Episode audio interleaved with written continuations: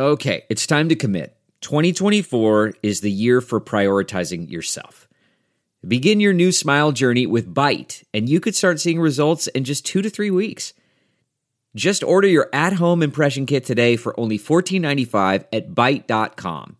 Byte clear liners are doctor directed and delivered to your door. Treatment costs thousands less than braces, plus, they offer financing options, accept eligible insurance, and you could pay with your HSA, FSA. Get 80% off your impression kit when you use code WONDERY at Byte.com. That's B-Y-T-E dot com. Start your confidence journey today with Byte. Classroom Interventions Beijing to rein in off-campus education providers. Published in Week in China. Read by Elise Ribbons. Located in close proximity to some of the best schools in Beijing, the Huangzhuang area in Haidian district bustles with activity on any normal day.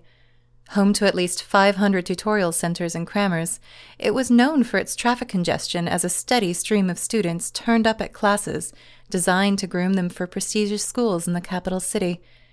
Parents saw the place as the mecca for education while businessmen scrambled to cash in on a Chinese culture obsessed with academic success.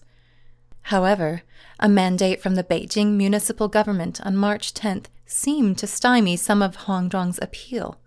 Off campus lessons, which have been suspended since the onset of COVID 19 outbreak last year, were told to remain so until further notice. In addition, their operators were told to prepare for ambush style inspections, with the local authorities ramping up the largest crackdown on the after school education sector since 2018. AI Caijing, an online media outlet, suggested that the latest clampdown is set to target companies without certificates of registration and those which misappropriate funds. All off campus education providers will have to sign a contract with banks, such that their tuition fees, held in an escrow account, cannot be withdrawn in advance, proclaimed a government notice seen by an industry insider. At first glance, the rationale was the need to plug a loophole that makes it difficult for consumers to retrieve payments in the event of a dispute. But industry commentators believe that the scope of the campaign will be much wider and deeper. Potential actions range from banning private classes in some subjects for six year olds or under, and barring commercial education providers from placing advertisements in state media. The underlying philosophy is to work towards the goal of easing excessive pressure on school aged children that sees them studying around the clock. The news roiled the shares of a number of off campus education providers. Since last Friday, GSX TechEdu's New York listed shares have lost 52% in value, though this wasn't partly due to the current sell off relating to the hedge fund Archegos, while New Oriental and TAL Education dropped 11% and 14% respectively during the same period. Speculation over regulatory tightening in the sector has been gaining traction since last month's two sessions, the annual gathering of Chinese lawmakers, during which President Xi Jinping highlighted the need to weed out undesirable behavior. The disorder among tutorial centers is an entrenched malady, warned Xi, noting that parental fixation on helping their kids get a head start on their peers needs resolving. The following weeks saw the People's Daily publish four op eds slamming the industry. A widespread problem that commentators called attention to was the practice of pushing K 12 students, kindergarten to age 18, to cram ahead of the curriculum, along with intense examination drills. Six year old grade 1 students, for instance, are being coached on their essay writing skills. Higher grades were given reductive courses that repackaged the study of mathematics into 985 learning points. I am worried that all my kids will acquire is simply examination skills, but not the ability to think critically, was the view of a parent surnamed Jiang, who sat in on a tutorial lesson at one such center. Worse, the heavily concertinaed course guided by these off campus schools, be it bringing forward advanced materials or compressing the body of knowledge, risks killing student interest in learning, noted Sun Dongliang, a teacher at the publicly funded Shenzhen Experimental School. Another issue at these centers is underqualified teachers.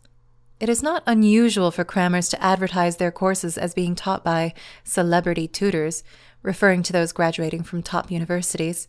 However, in some cases, the teachers are less qualified than claimed. In fact, a lot of them are assessed mostly on their ability to retain students. As a result, more importance has been attached to their sales and marketing skills than teaching ability. More alarming is that the off campus education sector has increasingly appeared to be a breeding ground for fraud and financial woes. Yousheng Education Technology, a major tutorial chain with 1,200 teaching centers, sparked a storm of protest in October after its unanticipated shuttering left many parents financially burned. One family reportedly lost as much as 400,000 renminbi, or 61,138 US dollars, that it had prepaid for classes. Yousheng, facing a mountain of debt, failed to provide compensation. Two months later, Xue Bajun, a long established one on one tutorial provider, also experienced a cash crunch, despite having reported tens of millions of yuan in monthly revenue. Some parents suffered major losses, as they were often incentivized to bulk purchase tutoring classes in the hundreds through credits and installment programs. In an article headlined, For Education or for Profit, an online commentator traced the ills of off campus education back to its nakedly commercial nature. Last year, the sector attracted 50 billion renminbi in financing, topping the total tally for the prior 10 years thanks to a surge in interest from venture capitalists and corporate investors. In their chase for growth, many tutorial school operators race to acquire students through aggressive advertising, with some of the new entrants offering classes at a loss in the hope of gaining market share. So, what are the potential policy responses? One industry observer suggests establishing a dedicated watchdog and enacting clear rules to govern the operations of the off campus education providers, including their curriculum, tutor qualifications, promotional material, and finances. Hu Wei, a delegate of the Chinese People's Political Consultative Conference, proposed at the two sessions that the government itself purchase services from the off campus providers for state schools so that the crammers can in turn provide more complementary lessons and shift their focus away from examination instruction. There are also calls for reform of the country's heavily exam oriented education system, giving a greater emphasis in awarding final grades to progressive assessments and classwork the aim would be to strike at the root of the problem cutthroat competition among pupils and grade obsession among their parents. The policy headwinds have had a dampening effect across all the listed companies in China's education sector. First High School Education Group, the country's third largest private high school operator by student enrollment, saw its recent debut on the New York Stock Exchange end with a 12% share price decline this is despite the Kunming based company, with a market capitalization of 260 million US dollars as of early last month, logging steady growth since 2017. For the first nine months in 2020, it recorded a 3.5 times increment in net profit to 34 million renminbi on a 31% jump in revenue to 216 million renminbi. It operates 19 schools in various Chinese provinces.